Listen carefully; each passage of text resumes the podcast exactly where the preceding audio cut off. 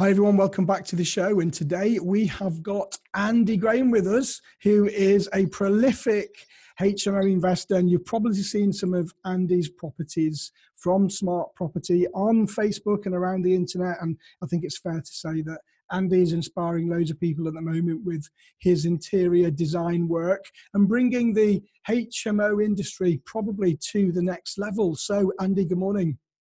Rick, good morning and thank you. What a uh, wonderful uh, introduction from you. And I think this is a long overdue um, sort of chat between you and I, isn't it, Rick? Absolutely. We've been sort of promising to do this forever in a day, but you know, I think life just gets in the way, doesn't it? And people do forget, Andy, that first and foremost, you know, we are property investors, um, and that does take an awful lot of time. And trying to juggle all of, you know, sort of that and the social media stuff isn't that easy, is it?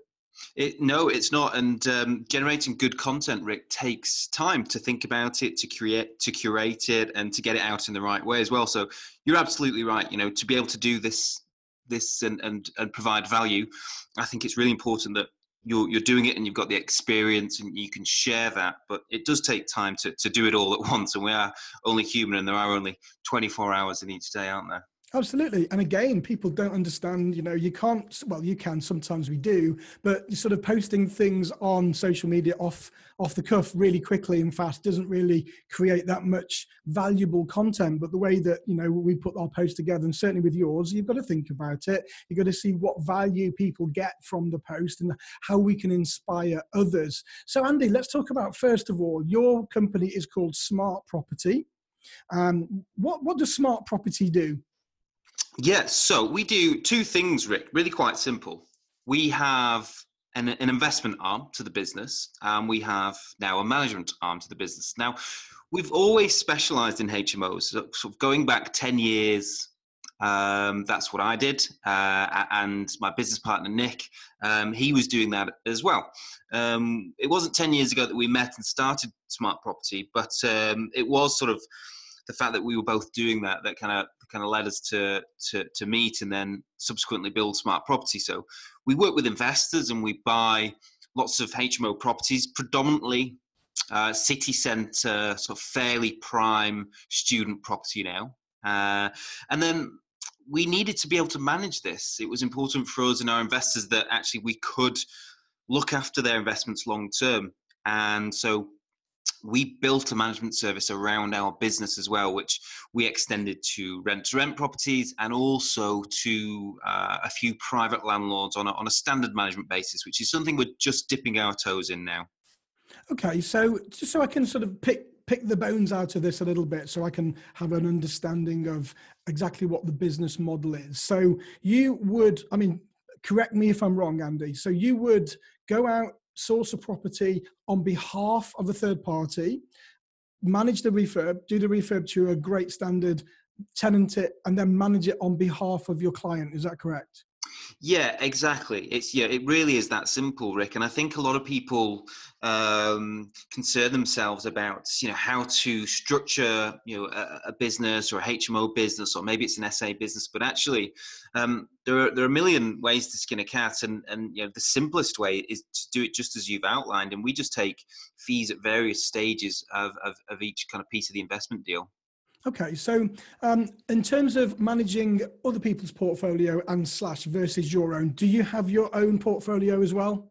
Yes, I do, and kind of that's that is where it all started. And um, as an investor yourself, you're probably aware that along the way you get presented with different opportunities, and um, sometimes you're able to take advantage of those.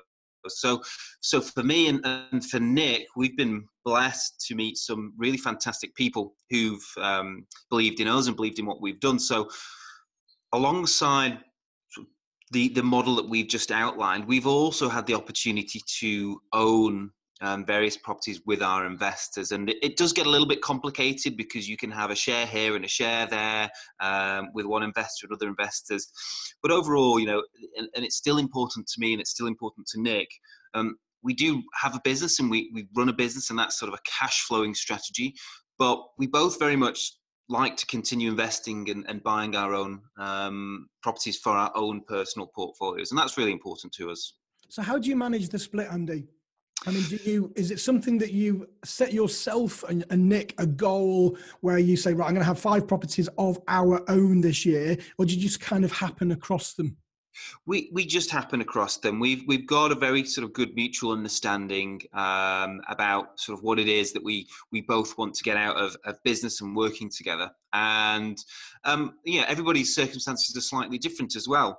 The one sort of important thing for anyone doing this um, to remember is there, there are only so many properties that you can buy and if you if you want to buy sort of good quality properties there's always going to be um, a question of sort of whether you're conflicted to buy it yourself or buy it for your investor or does it go to one investor and not another so that's something we're very aware of and and um, you know we we're, we're kind of it's, it's an absolute priority for us that our investors you know do first and foremost get kind of the first first choice on, on, on the investments that we, we do see. And for some of those investors, we've built multiple properties as well, and they've given us a lot more opportunity than we would have, would have otherwise um, sort of had anyway. So um, they do tend to get the first refusal on good properties, but on in sort of the long run, that's certainly paid back, and we've had the opportunity to buy lots of other good properties around the edge as well. Okay, awesome. That's a great answer. We've kind of done this back to front today on this show. We normally go back into a little bit of your past and your history first, but we kind of straight into the HMO side of things. So, when you do your properties, Andy, now um, things have changed, and you know you've been investing. Uh, I think you put on your Facebook post yesterday for ten years or so now. How do you think the market's changed within that period, and what big differences have you seen? Uh, that's a great question, Rick, and uh, something I've been asked a lot. And you know, it's a question I really do like to answer as well because I find the you know the the, the whole topic of investment really interesting. Um, not just HMOs, the, the microeconomy, the macroeconomy. So, suppose I'm part of a generation, and um, that, that's that's only seen interest at, at low rates, and that's you know from what I understand, fairly unusual. Um, that's remained constant, but while that has remained constant, what I've seen is the um, the standards of what people are doing rise and rise and rise. And my interpretation of this is because the competition has kind of forced the standards, driven the standards up. So what we've seen for 10 years now, sort of steadily increasing property values, that started to narrow yields. It started to narrow yields in sort of London and the southeast to a point where it doesn't really make that much sense. And uh, you know, it's no secret that um, the government kind of are trying to um, you know squeeze private landlords out of the sector as well. So the corporate companies are, have come in and been able to invest huge sums of money. So, for example, in in purpose-built student accommodation, particularly in our sector, and that's really pushed standards up and up and up. So the private investors have had to up their game as well. Um, so I think, as well as sort of rising values, the, the, the biggest biggest sort of shift in the market that I've seen, especially in the HMO market, is standards rising, which which is you know fantastic, uh, but it does make for a very very competitive environment. Yeah, and but like anything, I think, and it's a great answer. But I think there's always room in a crowded market, um, and I think you know history dictates when we go back and look at some of the most successful companies like Apple and like Samsung and now um, Huawei that are coming in to challenge all the bigger players. There's always room if you get your product right, and I think it's fair to say, Andy, that you have. So I want to talk to you a little bit about your design spec, and if people that are listening to the podcast, if you check Andy's Facebook page out. I think it's Smart Property Andy. Is that right? Yeah, that's right, Rick. And there's loads of case studies on there. Um, Andy's always working on something, and you know, always adopting a very, a very different design um, for each of his properties. So, Andy, I've got a couple of things I want to ask you. So, first of all, I do worry that market changes do happen very quickly. So that's the first thing. And the second thing is that what was good five years ago, even only five years ago, isn't good enough today. And when you do the the high end, high spec um, properties that you and lots of other people now are, are turning out, I do worry that they are going to be harder to keep up to date in five years. So what I mean by that is wooden cladding, um, you know, lots of green type foliage that people are hanging off ceilings and things like that now, rather than just a feature wall and a feature, you know, piece of wallpaper, which could be corrected very quickly. What are your thoughts on that? Are you quite confident that this sort of fashion is going to be around for a while? No, Rick, I, you know, I really do think that, that they're just trends and trends change and they tra- change very, very quickly. So we expect that some of the things that we do now, so you mentioned uh, some wooden paneling and we, we've done that in probably, you know, six, seven, eight, nine, maybe even 10 properties. Uh, and it looks fantastic. And um, it, it, does it look fantastic. Really Thanks, Rick. And um, tenants love it. So when they see the pictures online, you know, it's really attractive, and that sort of really boosts the inquiry numbers that we get. But we do expect that that, that trend's going to change, and you know, I don't quite know what it's going to be in, in ten years. I think the big one that we're all gonna gonna kind of be uh, paying with is is metro tiles because we've all been doing metro tiles for the last sort of three four years and i suspect at some point we'll think gosh what were we doing putting all these tiles in um, but for me it, you know in a crowded market, it, it is about um, finding those trends, maybe even being a trailblazer and setting trends, which yeah, I'm not quite sure we've been able to do yet. Um, but some of the stuff that I, I have seen, yeah, I definitely look at it and think, great, you know, I want to try that because that looks looks so good. So I think we've got a plan for the future, and investment is all about looking long term and factoring these sorts of things in. So you know, we are looking and expecting periodic refurbishments, periodic refresh of the properties, and that might be in the form of um, going in and taking some of this stuff down, maybe changing it for something else. Um, hopefully, the open plan trend doesn't change because that will be a difficult one to um, reverse engineer. Yeah, and it is hard to plan, isn't it, Andy, for the future? I mean, going back, you know, we, I mean, I don't mind admitting, you know, we've got a very diverse portfolio. We don't manage for other people. Um, our portfolio is our own. So I suppose the risk level really is just with us, which is okay.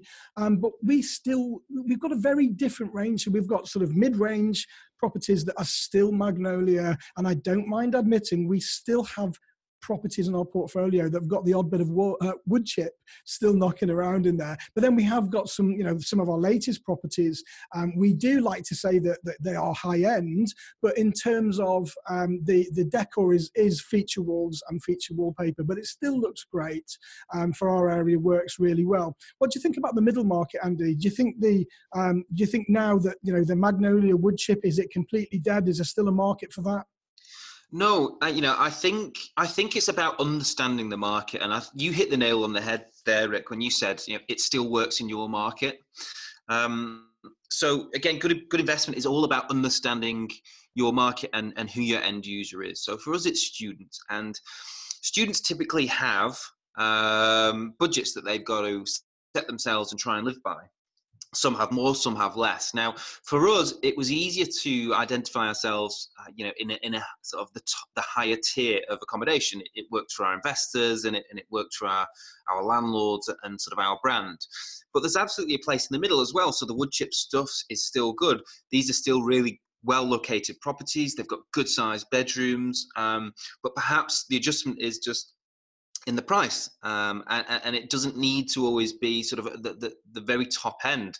Um, and there's definitely, definitely a, still a really big market for that, and it's all about value for money for me. Um, you know, especially in the student market, but the professional market as well.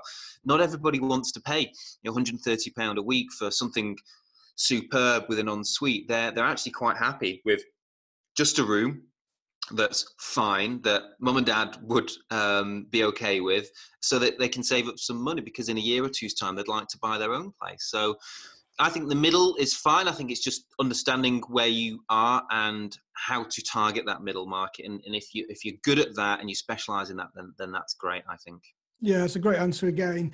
Andy, you mentioned students. So my first question is, you know, how in your experience do the students manage the properties? Are they respecting everything that you do there, or is it again a bit of a, a test and measure process? I think I've, I've, probably got enough experience now to actually make a kind of a, a, a measured decision. And on the whole, um, probably to, to kind of the, the disbelief of, of some people because I think students are still very much stigmatized, but they're fantastic. We have maybe in about 400 odd tenants, one or two difficult tenants who um, are maybe a bit slow on their rent or a little bit problematic when it comes to reporting maintenance issues and things like that. But actually, we've we've had more problems with our professional lets than we have the student lets, and I think there are a few reasons for that. And the big one is the um, the sort of the cohesion in a household. It's difficult to to kind of create that and force it on five individuals who haven't previously known one another. But if it's a group of students who do know each other, they're all friends, and they typically know one another's parents because they come and see them at uh, university periodically.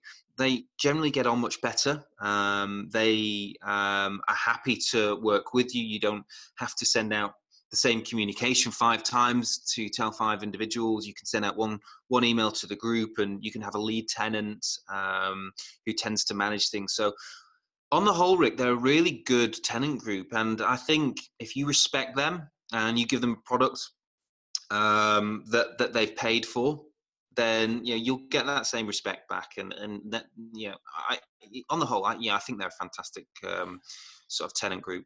So you're renting whole houses rather than individual ASTs. Yeah, so for all of our student lets, which is probably about um, 90% of the portfolio now, actually, um, we do one single AST for the whole property, whether that's four rooms, five, six, eight, um, whatever. And mm. that you know is much less admin, and you've got the great benefit of having a lot more security uh, on your tenancy agreement because they're all liable for that amount, joint and severally. So if somebody does default, um, you know there is a bit of pressure from the remaining group to um, get that get that covered.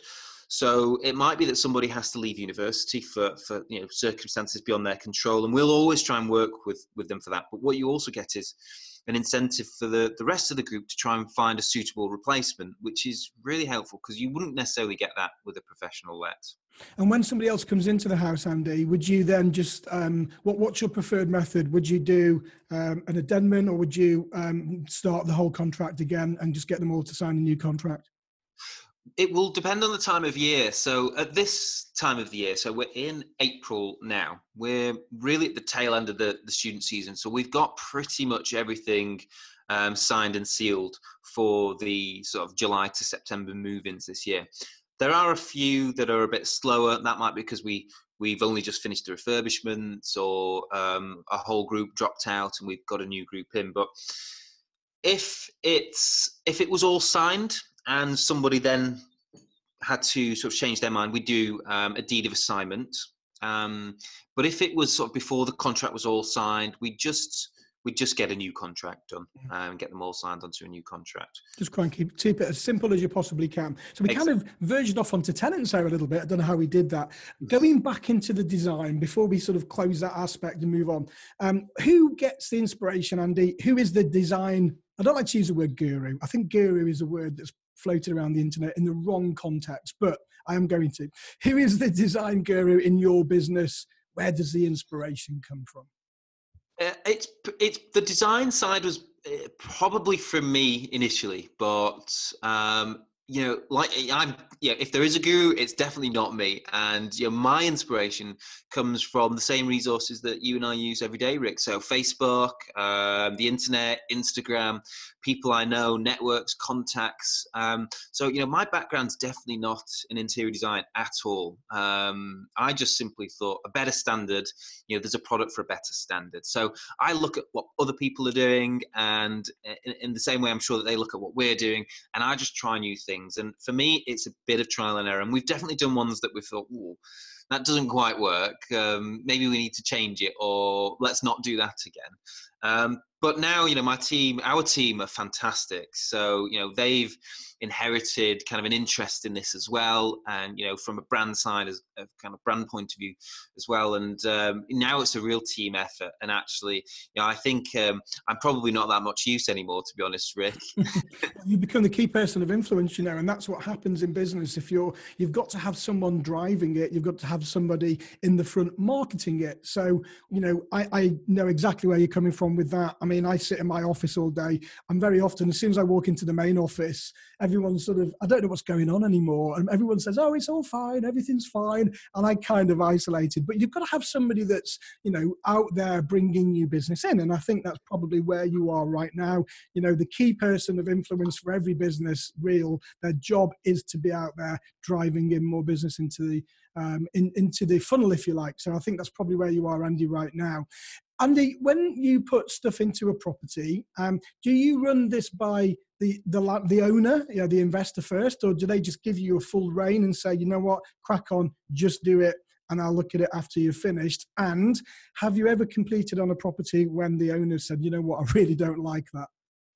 Um, so we're talking about rent to rents here, I assume, aren't we, Rick? Um, now, you know, generally on the whole, we've we've kind of once once that contract is signed, they've been happy to hand it over, and very rarely have they asked to go back in at all. Um, so, but we do in the contract, we do make sure that we've got the capacity to do you know the things that we want to do. So we don't move walls, um, we don't do that sort of thing, and we have asked for specific permission in writing where we've wanted to, for example, add a bathroom um, but on the whole, we're talking that's of cosmetics, so carpets, decorating, furniture, um, that sort of thing, and maybe some upgrades to sort of the, the health and safety aspects like like fire mm. um, alarms, emergency lights, which again is all sort of included in what we're allowed to do as part of the contract. So, but I think on the whole, we've got a good reputation and they're happy with that and they trust us now, which is really important. Something I'm actually really proud of. Um, I remember when we were. Sorry, go on. I remember when we were sort of just starting, Rick, and we were we were always very anxious about sort of whether people would trust us because um, we didn't have that same track record. But that's something that we've we've nurtured over time now, so that we do feel like people are, you know, are quite happy to hand over that responsibility and trust to us. That's a great lead into what I'm going to ask you in a second. Just just before we close this one off, what sort of um, on the property that you own and the the spec that you're doing, are you seeing a significant uplift in value once you've completed your refurbishments? Really interesting question, Rick. Actually, um, and the honest answer is a no. Um, yeah, it's it, that is the honest answer. Now, it's primarily because of where we buy. We buy sort of so we're buying across six cities now, and in every in each location, um, you know, there's an Article Four direction in place, and what that means is it's very very competitive to buy. So you're already buying at usually you know a sort of a ten percent um, premium against the, sort of the postcode um, average, I would say. And once that's already factored in, you you know the lenders, valuers, uh, you know, know that they recognise that they're, they're happy that that is the value because somebody would pay for it. But to then squeeze another ten percent out just for good design, is, you know, is very very difficult, um, and it's not really something that we, we've been able to do. We have seen it, you know, uplifts in value where we've added rooms, um, where we've added actual square footage for sure, but not on aesthetics, not on cosmetic work. Okay, that's a great answer. Um, and I think it really is dependent, isn't it, Andy, where you are investing? Absolutely. Um, Andy, you know, you haven't always done this. And you mentioned earlier that when you started, it was a slog, like anything is in business. It's really hard to get it moving. So, what is your background? I uh, our head office is in Sheffield now, Rick, and the reason it's sort of ended up here, one of the reasons it's we've ended up with a head office in Sheffield is because I studied here ten years ago. Um, maybe a little bit more than 10 years ago. And I studied as a physio. So I graduated, I actually went and then specialized, and I moved down to the south southwest actually for, for several years. Um, practicing and I became a cl- clinical specialist. And I did enjoy my work, but I didn't love it. And I always had an interest in property. And when I graduated, the first thing I decided I was going to do was save up and get myself a property but I didn't want to buy a property to live in myself because I was pretty sure I was going to end up moving on um, and moving around, which I did. So I bought a, um, a rental property. I bought a student rental property, and that was 2000 and I think it was January 2010 or late 2009. Um, and that was the first one, and that went well. And I continued with my professional career. So I kept working for a couple more years, and I was able to save a little bit more money. And I bought another one, and, and it just happened like that. And gradually, my sort of interest turned into sort of um, a consideration to actually build a business out of it and, and sort of then questioning how to do that. And then I started getting out, getting active, networking.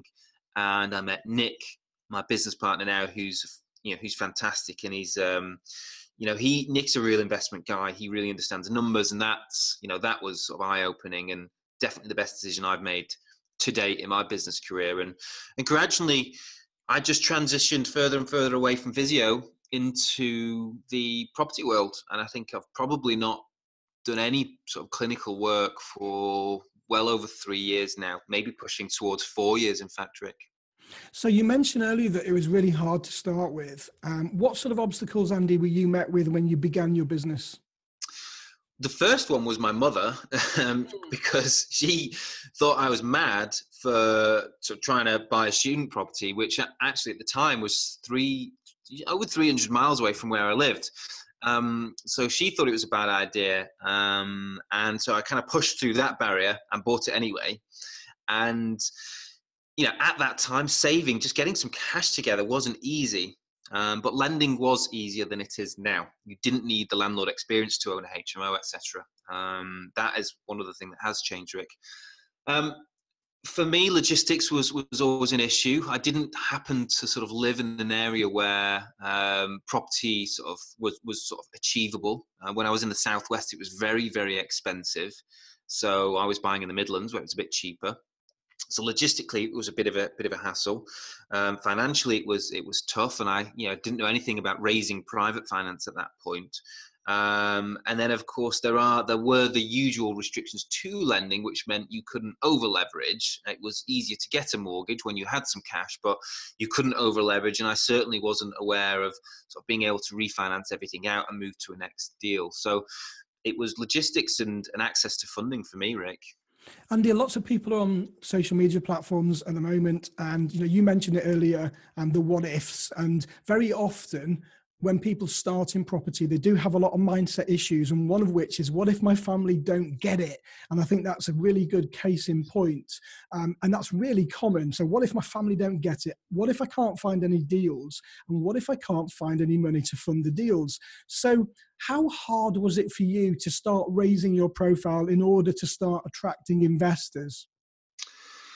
It's one thing, Rick, that actually I think was was easier than anything else that was never really a, a kind of a, a barrier um, to scaling once we recognized that it was possible. And it was just applying ourselves in the right way. So you know when, when i was younger uh, and you know in the early days of the business we didn't necessarily think that sort of being sort of a public uh, you know business or having a face to the business and putting ourselves out there was something we needed to do. We thought we needed to go and find investors. And actually and this is something that i tell everybody who asks me this question the way to really think about raising private finance is to understand that lots and lots of people with um, the credibility and the funding and the desire to buy the sorts of property that that you can buy are out there but they just don't know where you are and they don't know you're there. So put yourself out on the shelf um, in any way that you you know that you can that suits you, and that doesn't mean that you have to be buying um, you know plots of land and building magnificent houses or doing super high-end hmos there is a market for everything and an appetite for everything. So the big one to me is, is you know the, the big piece of advice from me to, to anybody who's looking and, and, and, and considering you know trying to raise private finances get yourself on the shelf. Um, show people what you do. Show people where you are. Let people know you and understand you and your values and people will come to you. Because people will will invest in people the other aspect as well, Andy, is, and we get that asked this an awful lot, is that first of all, we can't find deals. And of course, then the money, which we've just covered. And you're finding deals all of the time. And of course, you're finding money as well to, uh, to go with that. So, where do you get your deals from? How do you find them? Most of them are from the open market, Rick. We, again, very, very, very uh, competitive markets that we operate in. So you know it's you know reasonable to assume that if you were a landlord selling your property you're probably going to want to put it on the open market where you, you got the best chance of getting the best price so working with agents is really important for us some of those do go through the auction room and a variety go through different agents. Some that we've bought with before and have good relationships with. Mm and some that we we don't know so well and you know we're still a bit fresh with. And is it fair to say andy that there are deals there you just got to look for them? Absolutely rick. It's it's recognizing the opportunity in a deal and yeah. the, the most important thing is being um, almost religious about your effort to find these deals because anything good that pops up will be gone tomorrow um, and it's about being the first in the line. Being persistent. Yeah yeah, absolutely. There are deals there. You've got to look for them. And I think it's about being persistent. You know, as soon as people start to give up, that's when things start to go wrong. So let's talk about your current projects then. Andy, I know you, you always seem to be working on an awful lot. Um, what are you working on right now? Yeah, so at the minute, got a property in development. Um, it's getting a big extension on the back and a kind of a full refurbishment. Um, we've just finished a HMO in Sheffield. That's just being tenanted now. I'm really pleased with that, and it's all ready. And we've got tenants signed up for July. Um, Nick is handling the purchase of another one down in Leicester, so that's going to be a six-bed HMO. Um, great location, great property, and um, it's going to need a, a full scheme, and, and that's also getting an extension under full planning as well. And we're also working on a big deal at the minute with an investor. It's one of the bigger deals that we've tried to get done. And if we do do it, it will be the biggest one. It's a 25 bed student block. Mm. Um, so there's a lot involved in that. It's not something that we actually need to refurbish because it's you know, in a fantastic condition. It's up and running. It's it's it's wonderful. It's exactly how we would have done it if we'd have been developing it ourselves. But it's off market, and we're just going through the motions of um, kind of getting that purchase through.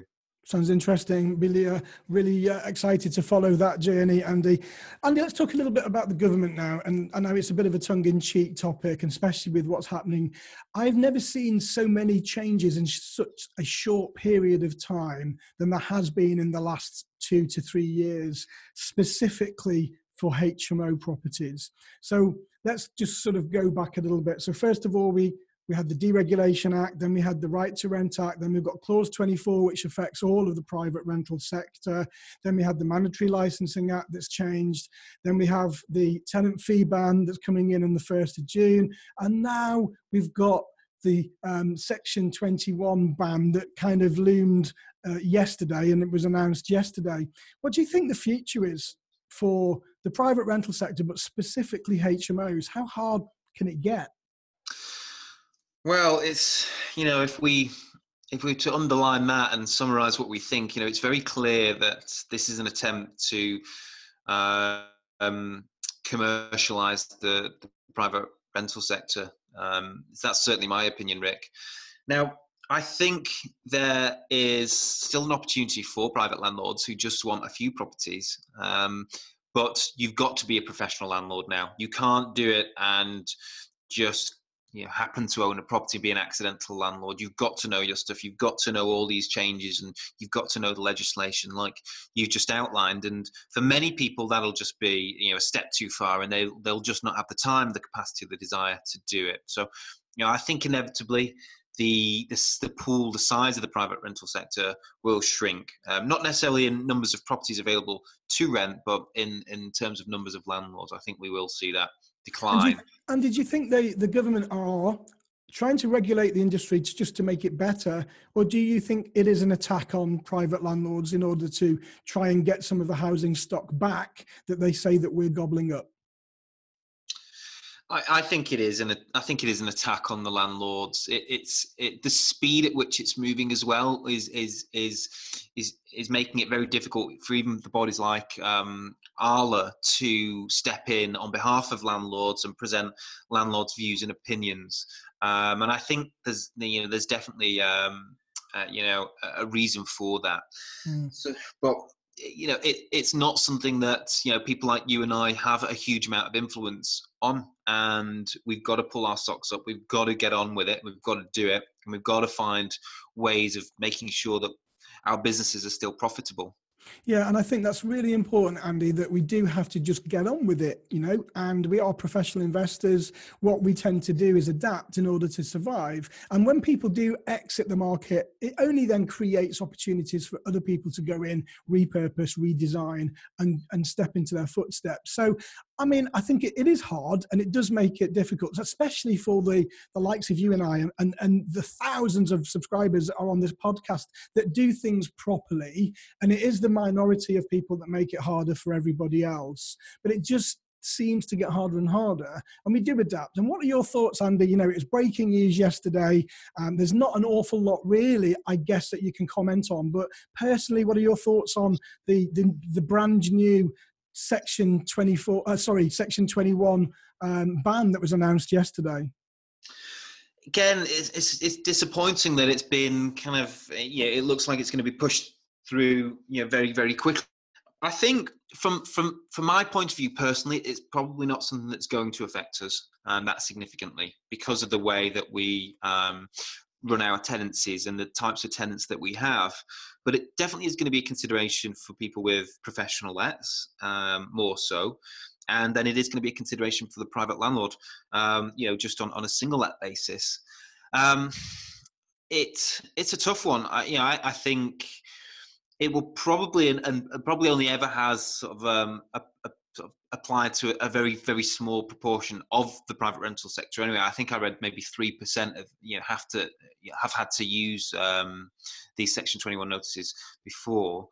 So hopefully it doesn't affect too many people. Um, and, I, I, suppose you know it will it will urge caution when people are you know signing up tenants and making sure that they do get the right tenants and mm. you know maybe yeah with that risk, you know, it, it could actually drive rental values up more because when we see risk go up, you know, people tend to have to pay more for it and landlords will always pass that cost back on.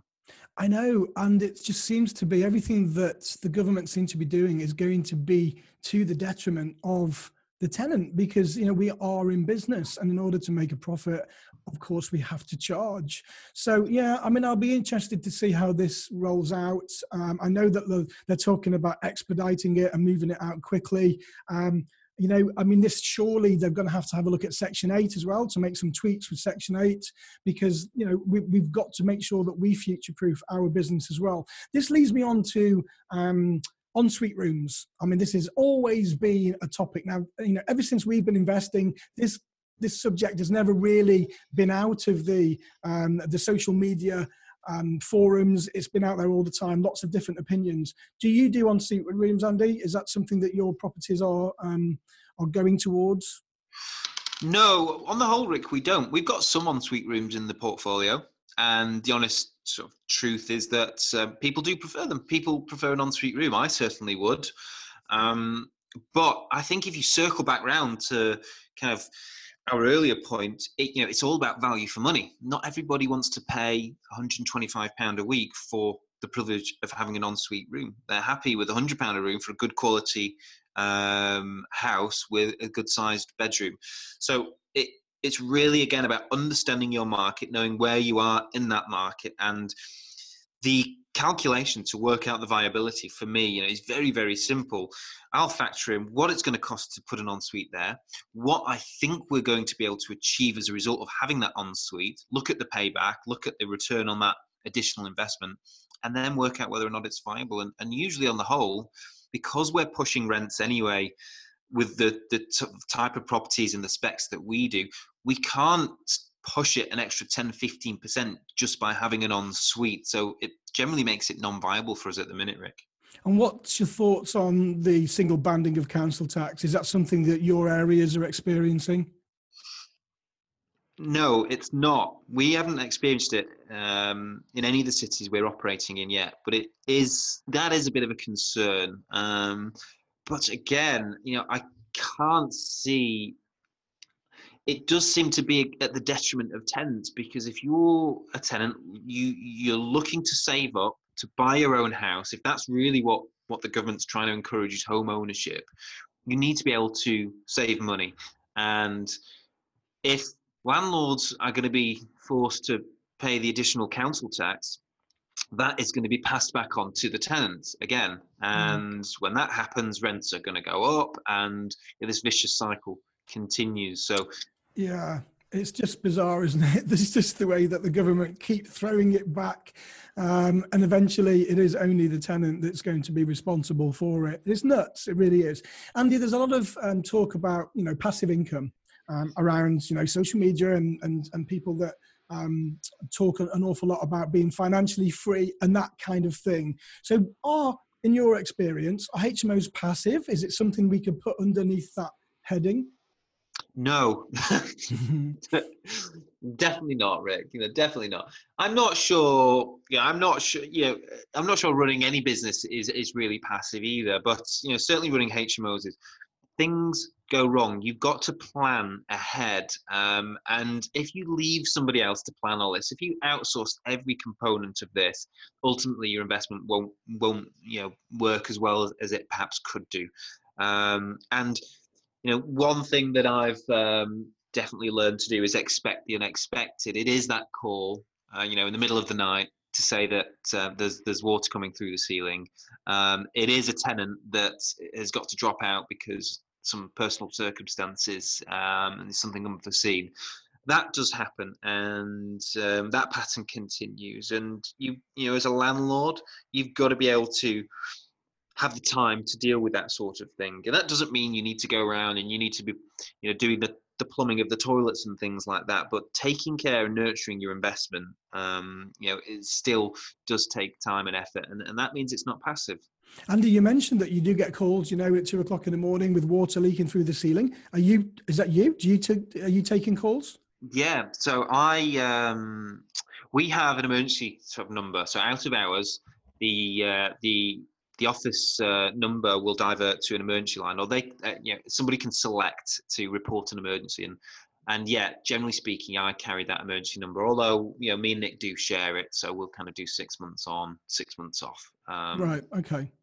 I suppose if there's two of you there, you've always got cover. We've got a very different system, um, and I personally, um, I don't get involved in the management of our properties at all. Um, because you come, you know when you mention the word landlord and and if you are involved and if you are on the tools then you know in my view you are a landlord rather than an investor i don't think you are a landlord andy i, I know that you are an investor um, but i think it's very easy to get tied up in the business and if you're in the business then it's very hard to work on it. And I know that for the new investors that are coming into the market, you've got to start somewhere. And yes, I get that you've got to be on the tools. But if you want to grow, I think it's very important that you've got at least somebody working on the business for you.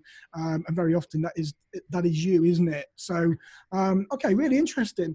Andy, when people approach you, and I do know that there are a lot of new investors that listen to this podcast, an awful lot of experienced investors as well. What would you say the top couple of questions that you get asked on a regular basis are? One of them is is always how to raise private finance. Um, yeah, that's that's one of the big big ones because that is the biggest barrier to entry for most people. Um, and the other one, I, I, get asked a lot about um, floor plans and, and specs, and in relation to, do you think this will work? And um, it's very difficult to answer that sort of question without having the context of the kind of the, the, the, entire opportunity, the location, what the achievable rent is, you know, the size of the population that you're targeting, um, how much your money in versus money out is, that sort of thing. Um, and for me, you know, I, there is a pattern to that question and the types of people that asked it, and it, and it all it is is, is inexperience. And with with the right advice, the right guidance and experience, people get past that very, very quickly and they develop their confidence. And then all of a sudden, they can appraise deals very quickly. They can marry the deals with the investors that, that, that they're being contacted by as well. You know, the, the most um, frequently asked question that I've had this month is well, it's actually quite a common one uh, is how do I get a commercial valuation on mm. my property? yeah, uh, that that is a very common one. I think a lot of people think they can take on a HMO, turn it sorry, take on a, a, a single let dwelling, turn it into a HMO, and then get this super duper valuation. Is that something that you've experienced? I've been asked it a lot. I've seen it asked in um, the sort of the property forums that we um, um, we chat in as well, Rick, and I've answered it a number of times publicly. It's not something that we personally have ever done or ever tried to do. I don't believe, you know, in in in that as a sensible method of investing. It, to me, it looks like overgearing. Um, I think there's a point where it's not a residential property and it is a commercial property. And for me, that's sort of around sort of the, the eight bed mark. Beyond that, I think the size and the, the type of property isn't ever really going to lend itself to, to being used residentially. Yeah, I mean, everything you know, else, fact, four beds, five beds. Yeah, the fact, yeah, the, the, the fact is that you can't you can't just take on a normal house and then make the living room into a bedroom and then expect to get a commercial valuation when it's sat next to an identical house next door on either side um, that is valued as bricks and mortar. So, you know, what we kind of say is the rule of thumb, everybody, is you know, stress test it to bricks and mortar. If you get any over and above that, then that's cool. But very often, in my experience, Andy, and I think you're, you're the same, is that the valuations are coming back as bricks and mortar. You know what? And sometimes, sometimes the valuation at bricks and mortar um, for us in our experience has been higher than it has been at commercial. Um, you know, when we did, we've just completed a, a, quite large project. We got the individual flats inside valued um, as individual flats on bricks and mortar, and that gave us a much higher valuation than it would have been if it had just been valued as one block. So it doesn't always work. Andy, um, wow, I mean, we're 45 minutes into this already. I know your staff are going to be arriving soon. Do you uh, educate yourself, Andy? Do you continue with that, or is it something that you've, you've stopped doing? Yeah, I, hugely. Um, I, th- I think a lot of people assume that I go on and sort of talking to the property groups just to sort of share what what I've got to to, to you know to with with other people. But actually, I take a huge amount um, quietly from other people as well. And I ask questions and I just absorb what other people have experienced and specialize in. So, you know, my strengths are absolutely not around legislation um, and they're not around tenancy law and they're not around financing um, so I, you know, for me, I look to those resources for that sort of thing, especially in, in your group, Rick. Mm. Um, you don't have to be a specialist at everything, Andy, do you? When you're in business, you know, um, and I think it's something that I, I'm I'm you know, I'm great at doing the legislation and the tenancy law because I come from a police background. So for me, that that comes easy. But all the other little bits now, interior design for me, it doesn't come naturally. I don't do that. So we've got other people in the office that do that for us, and my wife Lorraine actually does most of our interior design work because those are her skills. And I think, you know, it's fair to say that you can't be expected to know everything. I've got a tax specialist that looks after our accounts, and we employ a full time bookkeeper in the office as well. So all of that, you know, is leveraging to other people's skill sets. Absolutely, and um, you know, I look around uh, my office now. It's a little bit early, and they're not here yet. But Nick is an accountant. We've got Roxana, who's another accountant. Um, we have sort of a financial administrator. You know, all this finance element to, to running a business like this, you know, mm. I could never do. Um, so I rely on them to to be able to do it and to, to kind of help me where I need um, help to help them. Um, yeah, we've got two portfolio managers who are very, very good when it comes to um, property maintenance and management and tenants uh, management and tenancy law and things like that. So, yeah, absolutely. I think you know one of the strengths of any um, entrepreneur or good businessman is is to recognize your weaknesses rick. And i think that's something that um, i've had to develop as well. I think when i was younger and you know you do one project and it goes well and you think you've kind of cracked the code and um, and actually you know as you get a bit older and you you you kind of wise up to the fact that actually you you there's so much more that um, you you you you could know but you don't necessarily need to know it it's making sure that you you have the right team around you Yes, definitely. And I think Henry Ford nailed it, didn't he? When he said, You can ask me any question about my business and I will find somebody that knows the answer. Mm, exactly. Uh, and that's what we should really try to adopt. Andy, this has been an awesome interview. Um, and it's great, you know, having this time really just for me to, to chat with you as well, to catch up with your journey and to speak to you directly rather than having, you know, the, um, the conflab on, on Facebook and social media. I know that um, I always ask this question. I always say to people, cat or dog? I know the answer to this because I love the fact that you take your dog to work with you, don't you? Hugo comes to work every day. Um, he's kind of he's my biggest fan, and he's everybody's best mate. My staff, Rick, can all type with one hand because they've got to have one hand on Hugo's head at the same time. And for everyone that's listening, Hugo's a golden retriever, the most beautiful looking golden retriever you will see. And if you follow Andy on Facebook, you'll see that he takes his dog to work with him, and that's the office dog. Now, I wish I could do that with mine. I've got two labs; they're crazy. Um, they just would not sit still; they would just drive everybody bananas. How old is Hugo? He's three. Believe it or not, he's sat right next to me, fast, fast asleep. But it won't be for long because as soon as everyone walks through the door, um, his day starts and he gets excited.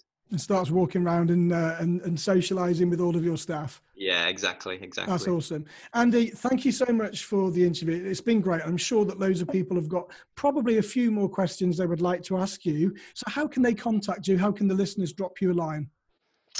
Sure. Generally, the best place is on Facebook. Rick, just drop me a message or on Instagram, or people can email me. It's andy at smartproperty.co.uk.